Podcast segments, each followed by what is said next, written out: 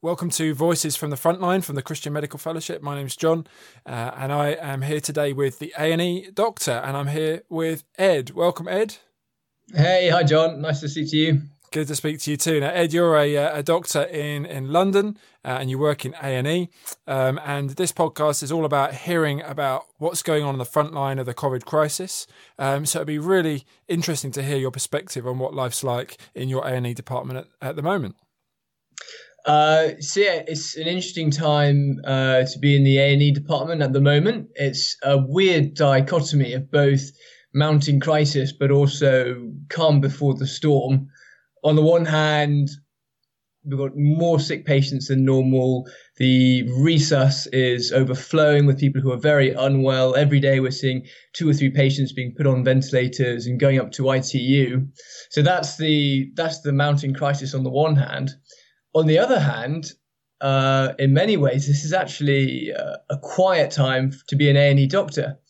Many patients are, are afraid because of the coronavirus. There's quarantine happening, which means we're actually getting a, a, a lot fewer patients coming to A&E than we would do normally.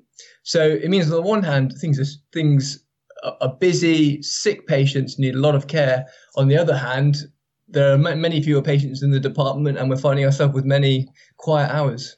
Yeah, sure. I mean, it was interesting. I was just in clinic today, and I had a a, a mum say to me that she wasn't taking her child to A and E because she was worried. But actually, her child sounded right. rather sick, and I was doing a telephone consultation and uh, had to encourage her to actually go. So yeah, it's really interesting to hear you say mm. that. I mean, Ed, before this started, what what does a, a normal pattern look like for you in terms of, of your work? Are you in A and E all the time?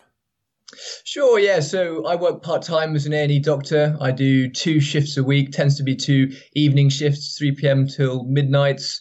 And that's great. That funds my lifestyle. The rest of my time, I donate to a charity I lead, which is all about community transformation work, working out in villages in India. Wow, good. When you said lifestyle, I was imagining the Porsche thing, but then that sort of slightly, slightly went a different direction. oh, that's great. I mean, Ed, look, you're you're you're a Christian, um, and I know that underpins so much of, of what you do. And and in a time like this, you know, with a lot of anxiety and, and fear around, how are you seeing that your faith is impacting the way that you're you're interacting with patients, but also your colleagues in work? Yeah, I mean, I think it's absolutely central. Um, what is really nice is seeing it's actually much easier to connect with people at this moment in time um, people are feeling vulnerable, people are scared, but it means actually people are opening up a lot more. And that's really nice to see. Um, in terms of how my faith is affecting me, I think it's just an amazing reminder that we as Christians, we know that this world is not our home, that we're just passing through, and that the greatest treasure in this life is Jesus. The greatest treasure in the life to come is Jesus. And that's never truer when we're in the midst of a crisis and we're facing our own mortality and we're facing a lot of sickness and suffering. And being able to come back to that rock that bastion is the greatest solace. And it's lovely to have the chance to get to to share that with other people as well. This is my hope. This is why i'm not panicking why i'm not um, terribly afraid about what's going to happen Fantastic. Yeah, it's a great hope that we have, isn't it? Thanks, Ed. And just as we finish, I mean, what are some of the ways that we can be praying for you, but actually also for, for other A and E doctors and nurses and staff um, across the country and even across across the world? Yeah, I think first of all, uh, just prayer that as tensions are running high, people are under pressure. It's so much easier for conflict, for us not to be kind and loving to one another. So pray first of all that we would just have an abundance of grace within ourselves to be kind, compassionate to one another, other staff, other patients.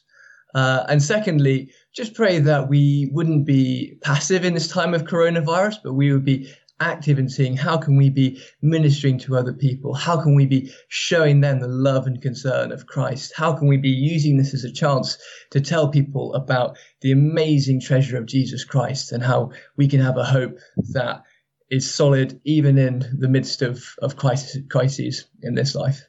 Brilliant. Ed, thanks so much for joining us. We'll, we'll chat to you soon. Mm, thank you, John. Pleasure, and it's a good reminder that um, you know actually here as Christian Medical Fellowship, our mission is to unite and equip Christian doctors and nurses to live and speak for Jesus Christ. And that's very much part of what we're about is helping us think about how we speak the hope that we have into other people's lives. We have a number of resources that can help do that on our website cmf.org.uk. We've got a wonderful Saline Solution training course, and we can offer some online learning with that as well. So just to support you as you think about sharing your faith um, with others around you. So we'll leave it there for today. Uh, we'll be back with you for more voices from the front line shortly. Bye for now.